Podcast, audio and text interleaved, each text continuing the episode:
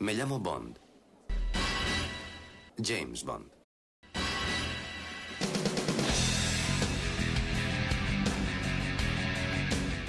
Hola a todos, soy Alberto López, alias Clark en los foros, y este es el podcast temático número 50.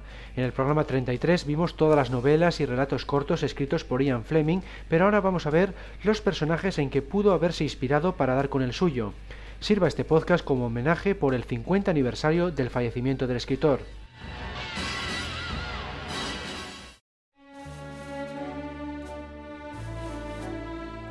En los años 20 y 30, el espía de ficción por excelencia, al menos en el Reino Unido, era Bulldog Drummond, creado por H.C. McNeil. Su popularidad vino dada tanto por sus novelas como por sus películas, y Fleming admitió haber disfrutado mucho de sus aventuras. Por esta razón, los reporteros solían mencionárselo en las entrevistas, pero él negaba cualquier relación, a pesar de que Bond compartía varias cualidades con este agente. Ambos eran muy patrióticos, estaban dispuestos a arriesgar sus vidas, quebrantaban las leyes si lo veían necesario y hacían uso de la violencia contra aquellos que ponían en peligro la seguridad de Gran Bretaña. Por si fuera poco, ambos eran excelentes pistoleros, se les daban bien los combates cuerpo a cuerpo, les gustaba la buena comida y veían a Rusia como el principal enemigo. Bulldog, por su parte, también veía con malos ojos a los alemanes, debido a que sus historias datan de la época posterior a la Primera Guerra Mundial.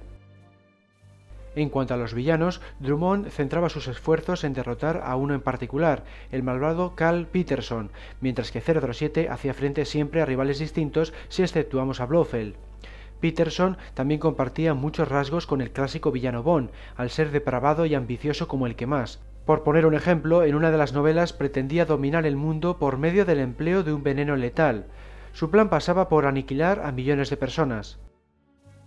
Llegaron a rodarse hasta 16 filmes con Bulldog Drummond como protagonista. El primero de ellos se proyectó en 1922. En 1951, dos años antes de que Fleming publicara su primera historia, Casino Royale, la saga parecía haber encontrado su fin. Sin embargo, gracias a la revitalización del género por parte de la franquicia cinematográfica de Bond, en los años 60 se hicieron dos películas más. Más peligrosos que los hombres, de 1967, y Más peligrosas todavía, de 1969. No obstante, ambas se alejaban bastante del original. Por ejemplo, en una de ellas aparecían mujeres robot. Como le pasó al propio 007, se aumentó el nivel tecnológico hasta límites que rozaban la ciencia ficción. La dosis de humor también era bastante más elevada que en los libros.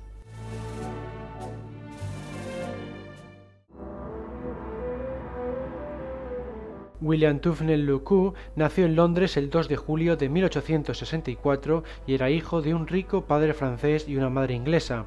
Este escritor compartió una trayectoria similar a la de Fleming, pues no solo era un tanto vago en su etapa estudiantil y le gustaba viajar, sino que además acabó convirtiéndose en periodista y escribiendo una novela sobre espionaje. Su vida académica se dividió entre los centros privados de Londres y los de París. Llegó a interesarse por el arte, pero lo que verdaderamente le entusiasmaba era ver mundo. Por ello, no dudaba en pasarse meses enteros recorriendo a pie Francia y Alemania. Estos pasajes le vendrían de maravilla para su futura carrera de escritor, un porvenir en el que no pensó en absoluto, prefería centrarse en las vivencias del día a día. Su propio padre le calificaba de vago, desordenado e inútil. Quizá afectado por estas palabras, decidió embarcarse en el mundo del periodismo. Fue entonces cuando encontró su pasión por la escritura. Tal es así que el periódico The Times, en 1890, le fichó a la edad de 26 años para que viajara a Rusia a cubrir un reportaje especial, una situación muy similar a la que acabaría viviendo Fleming años después.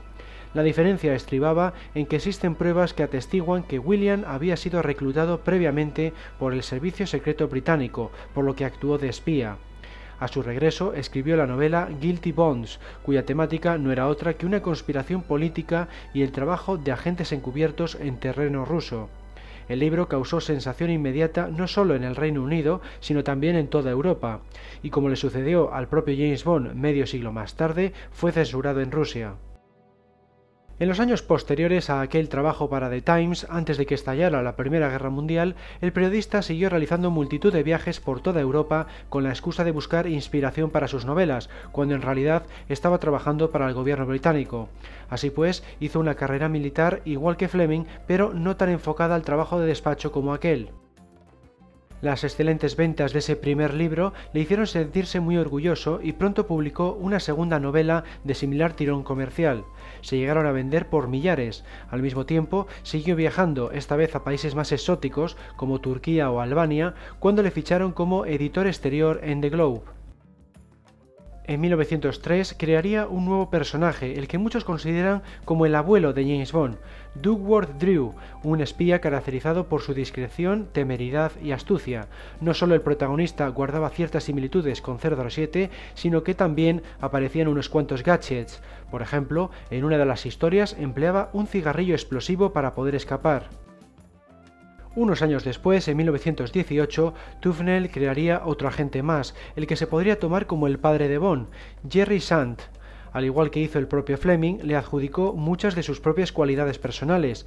Tenía buena puntería, le encantaban los coches, era todo un experto en comunicaciones por radio y había aprendido a esquiar en Suiza. William además adquirió cierta fama con sus cuentos radiofónicos para niños en los años 20 y fue uno de los primeros motoristas de la historia. Su notoriedad se alejaba bastante de lo que cabría esperar de un espía, de modo que llegó a ser víctima de un intento de asesinato cuando se encontraba en un hotel de Londres por parte de los americanos. Para su fortuna descubrió la trama y pudo escapar. Por tanto, su vida era tan emocionante como sus novelas. Otro evento destacable de su carrera es que llegó a predecir la Primera Guerra Mundial contra Alemania con su libro La invasión de 1910, publicado en 1906. Como suele ocurrir en estos casos, fue acogido con escepticismo. No obstante, las ventas volvieron a ser soberbias, llegando al millón de copias y traduciéndose a 27 idiomas. La mayor diferencia entre Fleming y Lucu residía en el aspecto económico. Mientras que Fleming ganó mucho dinero con sus novelas, William era tan patriótico que destinó sus ganancias a cubrir los 15 años que se pasó viajando por todo el mundo. Por lo demás, como hemos visto, compartieron experiencias similares y trataron de reflejarlas en sus historias.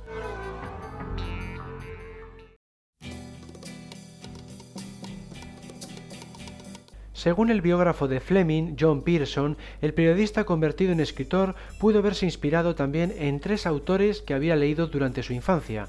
Uno de ellos era Sir Henry Ryder Haggard, el creador de Alan Quatermain. Este aventurero, conocido especialmente por la novela Las minas del rey Salomón de 1885, llegó a protagonizar 18 historias y se caracterizaba por perseguir hombres y bestias de forma incansable al tiempo que rescataba a bellas mujeres de diabólicos villanos. Su fórmula, por tanto, era muy parecida a la de 037, con la diferencia de que estaba ambientado en el siglo XIX y tendía hacia el género de la aventura, al narrar todo tipo de expediciones por el continente africano. Quatermain ha contado con multitud de ediciones a lo largo de los años y también ha acabado pasando a la pantalla grande. Eso sí, no ha obtenido el mismo tirón comercial que Bond, ni mucho menos. La historia más veces empleada ha sido la de las minas del rey Salomón. Una de las versiones data de 1937. Se titulaba de igual forma y era una producción de Hollywood protagonizada por Cedric Harwick. En 1950, la MGM haría otra película más, esta vez con Stewart Granger en el papel de Alan. La versión más famosa es, sin embargo, la más cómica, la protagonizada por Richard Chamberlain en 1985. Prácticamente era una parodia de Indiana Jones. Su recepción en taquilla fue muy pobre, pero eso no quitó para que contara con una segunda entrega un año más tarde. Se titulaba Alan Quatermain y la ciudad perdida del oro y cosechó resultados similares.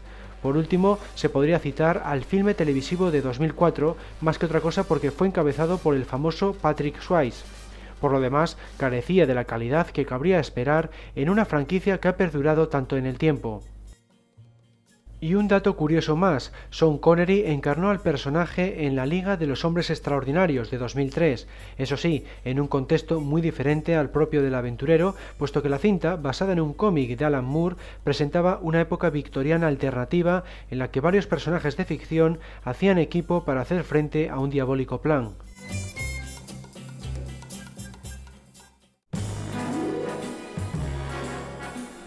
Otro de los autores favoritos de Fleming era sin duda Julio Verne.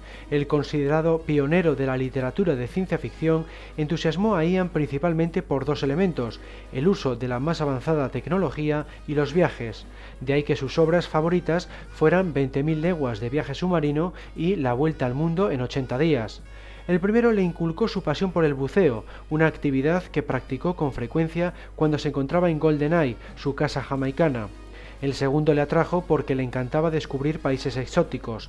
Estos dos elementos acabarían convertidos en ingredientes de sus historias de espionaje. Fleming también disfrutó en gran medida de las novelas que Verne dedicaba a los viajes espaciales. Le encantaba ver a los protagonistas enfrentándose a todo tipo de obstáculos y problemas con motivo de viajar a la Luna. Aquí pudo quedar plantada la semilla que daría lugar a Moonraker. Lo mismo se puede decir de la isla de Hélice y la enorme plataforma artificial secreta que en ella aparece, puesto que casi todos los enemigos de Cerdro 7 cuentan con guaridas y escondites de similar sofisticación. En otra novela del escritor francés, Ante la bandera, un villano amenazaba al mundo con un arma de avanzada tecnología que claramente hacía alusión a la bomba atómica, una idea que como sabemos acabó plasmada en Operación Trueno. Queda claro por todo lo anterior que Julio Verne pudo inspirar y mucho a Ian Fleming. La tecnología, las localizaciones y los villanos con ansias de dominación mundial son algunos de los elementos que acabaron en sus novelas de Bond, aunque claro está, las adaptó a su tiempo.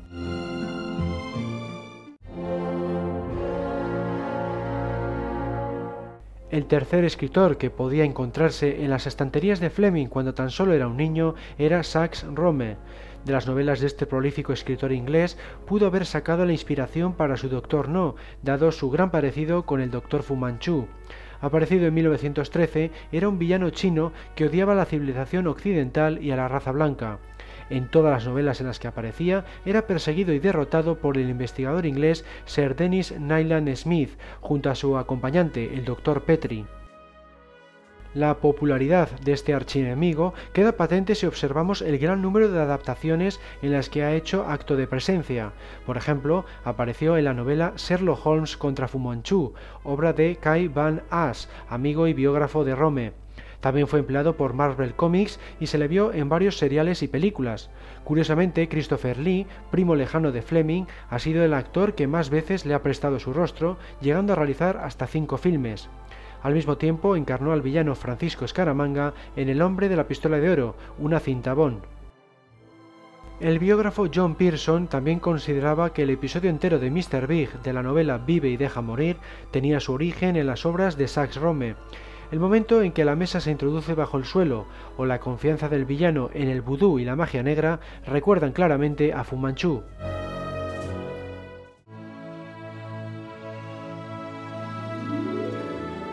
Sir Richard Haney, el personaje creado por el novelista escocés John Boken, podría haber inspirado a Ian Fleming, aunque ya entramos en el campo de las conjeturas. Según Boken, su creación estaba basada en parte en Edmund Ironside, de Edimburgo, un espía que actuó en la llamada Segunda Guerra de los Boeres entre el Imperio Británico y Sudáfrica. Haney apareció en un total de cinco novelas, siendo la más famosa de todas ellas la primera, titulada Los 39 escalones. De hecho, ha sido adaptada a la radio, a la televisión y al cine. Quizá la versión más famosa sea la realizada para la pantalla grande por Alfred Hitchcock en 1935. El personaje era un oficial de inteligencia británico que lo mismo debía hacer frente a secuestros que a espías alemanes. La acción se ubicaba antes, durante y después de la Primera Guerra Mundial. Se le compara con el americano Philip Marlowe al ser también un moderno caballero errante en busca de la verdad. Se caracteriza por el amor sin ataduras, los placeres sencillos y el odio por la mezquindad y el esnovismo.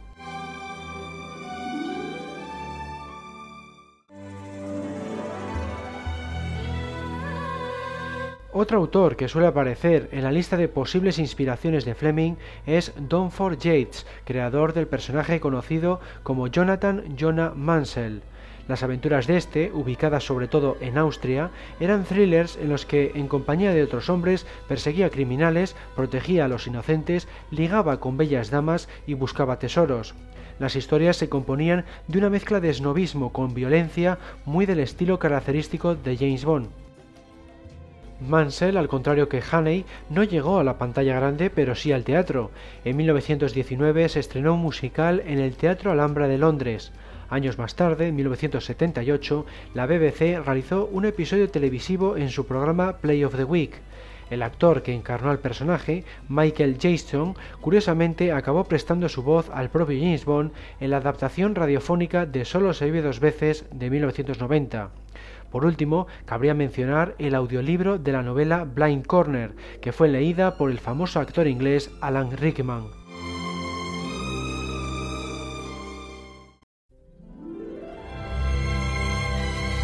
Para terminar este podcast vamos a ver dos de las muchas explicaciones existentes acerca de la procedencia del nombre de James Bond y su número. Según Fleming, el nombre lo tomó del autor del libro que tenía en su mesita de noche. Se trataba de una guía sobre pájaros de las Indias Occidentales escrita por un ornitólogo. Su nombre le pareció lo suficientemente simple para su personaje, así que lo adoptó. Años después llegó a invitar a esta persona a su casa de Jamaica. Fue entonces cuando le indicó que podía poner su propio nombre al pájaro más feo que conociera.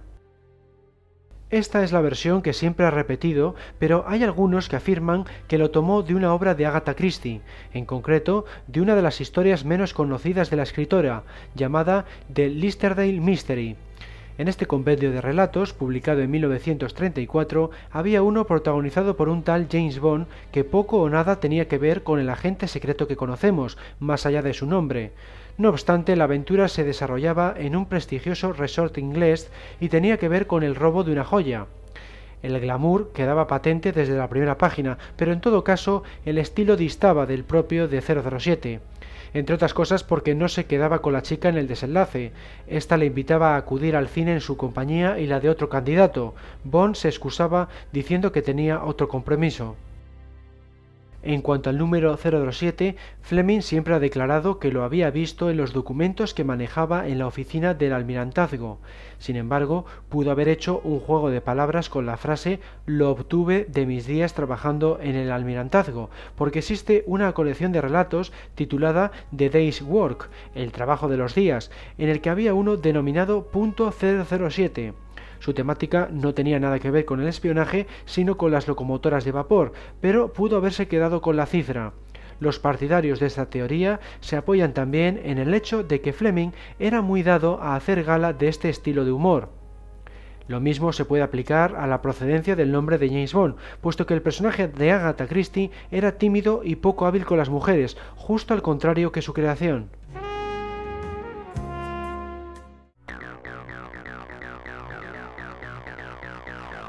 Hemos llegado al final de este podcast temático número 50.